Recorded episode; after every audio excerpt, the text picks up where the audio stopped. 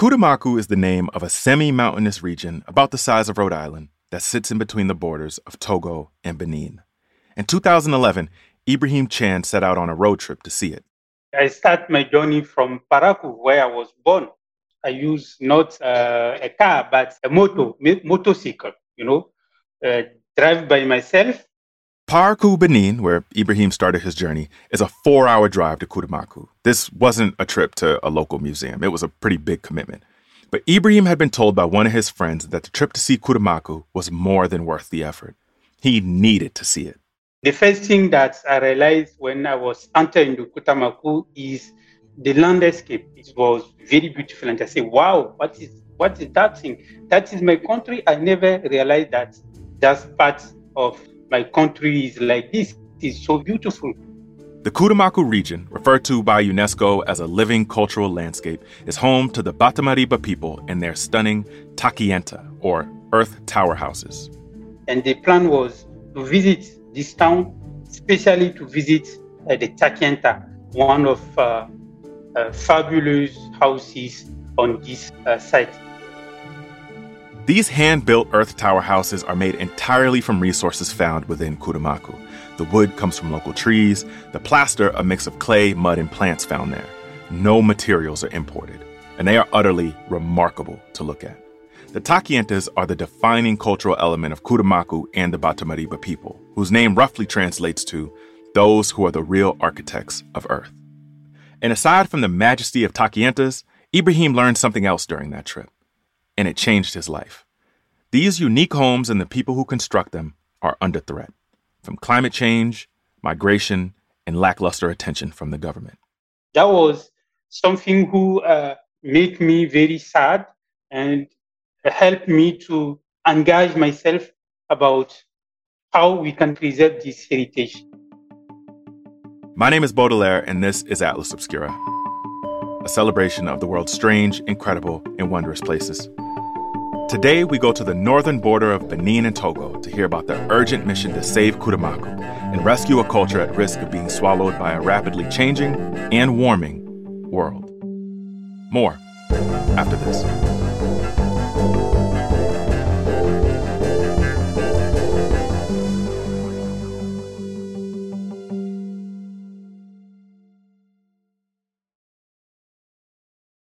If you're looking for a place where the wide open skies and the towering mountains inspire you to find an untapped part of yourself, you might want to take a trip to Wyoming. It's a place where bold, curious spirits forge their own way on all types of adventures. There is no shortage of iconic, expansive landscapes out there. You can discover breathtaking hikes, stunning state parks, authentic Western culture, and other historic sites along with the tales of famous outlaws like Butch Cassidy and pioneers like Buffalo Bill Cody.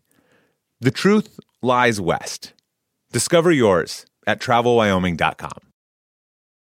There are over 75 million monthly Tubi viewers. That's more people than there are golden retrievers. Which means Tubi is more popular than using meat flavored toothpaste more popular than never figuring out what W A L K spells.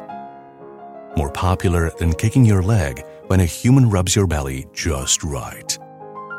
Tubi, it's more popular than golden retrievers. See you in there.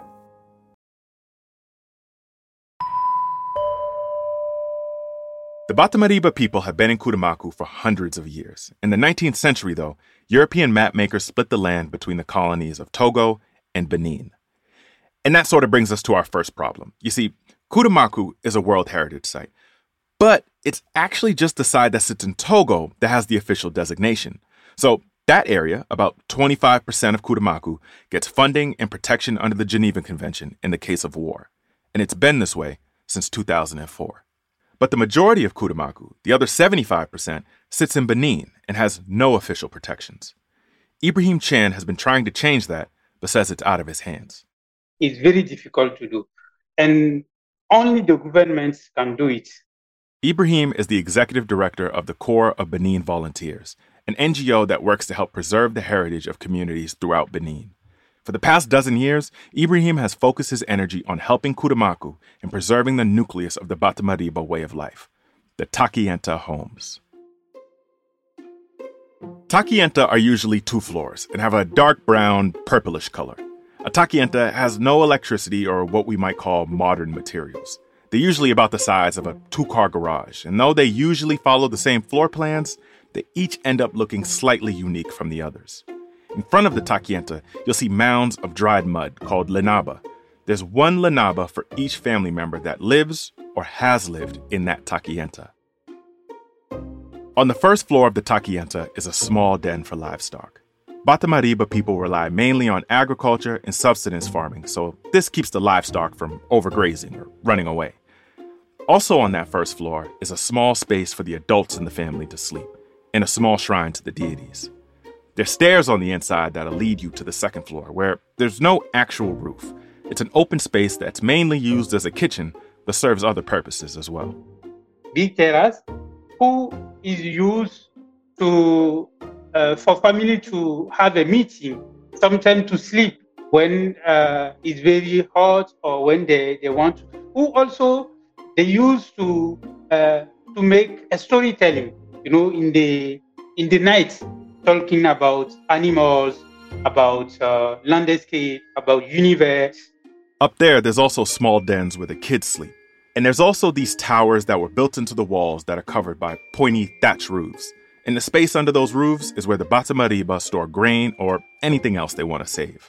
But aside from what a finished takienta offers, the building of a takienta is also a communal project. The takienta is built by masons, like traditional architects, whose name is Otamari.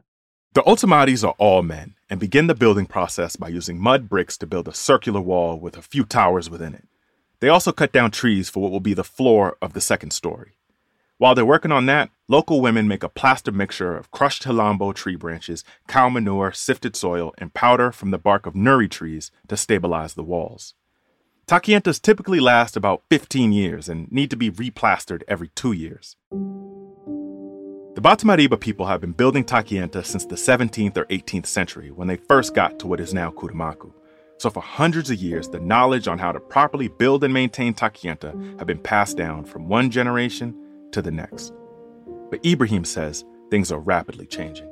Because of modernity, because of climate change, because of uh, migration, a lot of things are going to change in Koutammakou. Now back to the obstacles. When Ibrahim first visited Koutammakou in 2011, takientas had been falling out of favor. First, because of the effects of climate change. Droughts in that area, right by the Sahel region of Africa where the Sahara meets the African savanna, have been some of the worst in the world because of global warming. And it's not just longer droughts. When it does rain, the rain falls even more intensely than the Batammariba have ever been used to. The rain is very powerful, is very strong, and is uh, is destroying some takienta. And also when it's not raining, is the time is very long, and then is affecting all the process of ritual, of ceremony. Aside from the longer droughts and heavier rainfall damaging the actual takientas, they also affect the plant life that have become vital resources for takienta building. Because of climate change, there is more pressure on the landscape. They use chemical uh, products to have to, to make agriculture, and that is not good for, for the land. It's not good for the landscape. And on top of the climate change issue, you have migration and modernity. Like much of the global south, many of the young want to be in the bigger cities, and to do that, they're moving to other places on the African continent or in the world. And if they do stay in Koutammakou, they want to live in quote unquote more modern houses, houses that may have more amenities but aren't as sustainable or environmentally friendly as a takienta. And so all this leads to more young people not bothering to learn how to build takienta. With less people learning, there are less people to teach even those who want to learn. Thus, less and less takienta. So when Ibrahim left Koutammakou in 2011, he had all of these issues to think about. And in the end of my visit, I, I plan with my friend to come back again and see how we can start to, to, to make a small, small project uh, to engage some volunteers So Ibrahim, who was living in Cotonou, Benin's largest city, started gathering volunteers to make trips with him to Koutammakou to help the Batammariba people. In 2015, he and his team began working with UNESCO to hold workshops in Koutammakou, where they bring together the different generations to keep the knowledge of building Takienta alive. We are working with people. We are bringing people together. You know, the volunteer organize a workshop, a workshop where they bring together old people and uh, youth generation. So, along with the World Monuments Fund, Ibrahim began a four step project of saving the Takienta and creating a trans boundary World Heritage designation for Koutammakou. First, they would take inventory. This would mean traveling throughout Koutammakou both on the Togo and Benin sides. In February 2021, the inventory was completed and it revealed there are 2,537 Takienta homes in Benin, where previously a count had never been done. Next, they focus on conservation of the Takienta that already exists. Ibrahim and the WMF worked with Otamaris to carry out conservation of over 80 individual Takienta in Benin and Togo. The purpose of this was to have the younger generation be involved as well so they could learn how to maintain and build the Takienta. Third, they brought the information of building Takienta into local schools, ensuring that it reaches all children on both sides of the border. In the lessons, they also stressed the significance of culture and sustainability. Part of the lesson is a workshop where an Otamari built individual parts of the Takienta in the schoolyard with the children. Last but not least, they began an effort of planting the trees necessary for Takienta building. In August of 2021, during the period of heaviest rainfall, 5,000 trees were planted all throughout Koutammakou. Till this day, the Benin side of Koutammakou is not a UNESCO World Heritage Site and has no official protection. The World Monument Fund is collecting donations to help the Benin side of Koutammakou, but aside from that, there really isn't any ongoing efforts. Who's still there, though, is Ibrahim and his volunteers, who see the Batammariba way of life, and especially the Takienta, as an example of the blend of symbolism, function, and technique. An example that we can all learn from in a world striving towards sustainability yeah, the future of Koutammakou is to become an example where we can learn how to build for tomorrow. I want Koutammakou to keep all this knowledge and teach humanity about how we can respect our environment, how we can build ecological houses, how we can live in peaceful with, with our environment. If you want to visit Koutammakou, the easiest way would be to go from Togo and get a guide to take you. And if you want to donate to the World Monument Fund efforts on the Benin side, there will be a link in the show notes. This podcast is a co production of Atlas Obscura and Stitcher Studios. Our production team includes Dylan Thuras, Doug Baldinger, Chris Naka, Camille Stanley, Manolo Morales, Gabby Gladney. Our technical director is Casey Holford.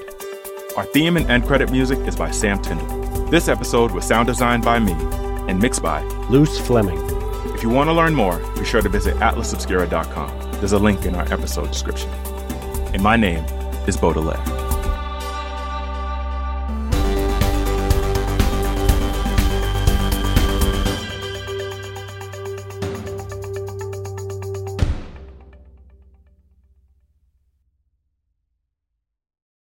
NetCredit is here to say yes to a personal loan or line of credit when other lenders say no. Apply in minutes and get a decision as soon as the same day. Loans offered by NetCredit or lending partner banks and serviced by NetCredit. Application subject to review and approval. Learn more at netcredit.com slash partner. NetCredit. Credit to the people.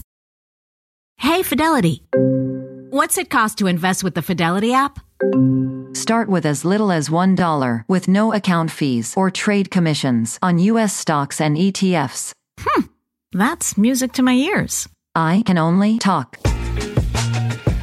Investing involves risk, including risk of loss. Zero account fees apply to retail brokerage accounts only. Zero dollar commission applies to online U.S. equity trades and ETFs and retail Fidelity accounts. Sell order assessment fee not included. Some account types and securities excluded. Details at fidelity.com slash commissions. Fidelity Brokerage Services LLC member NYSE SIPC.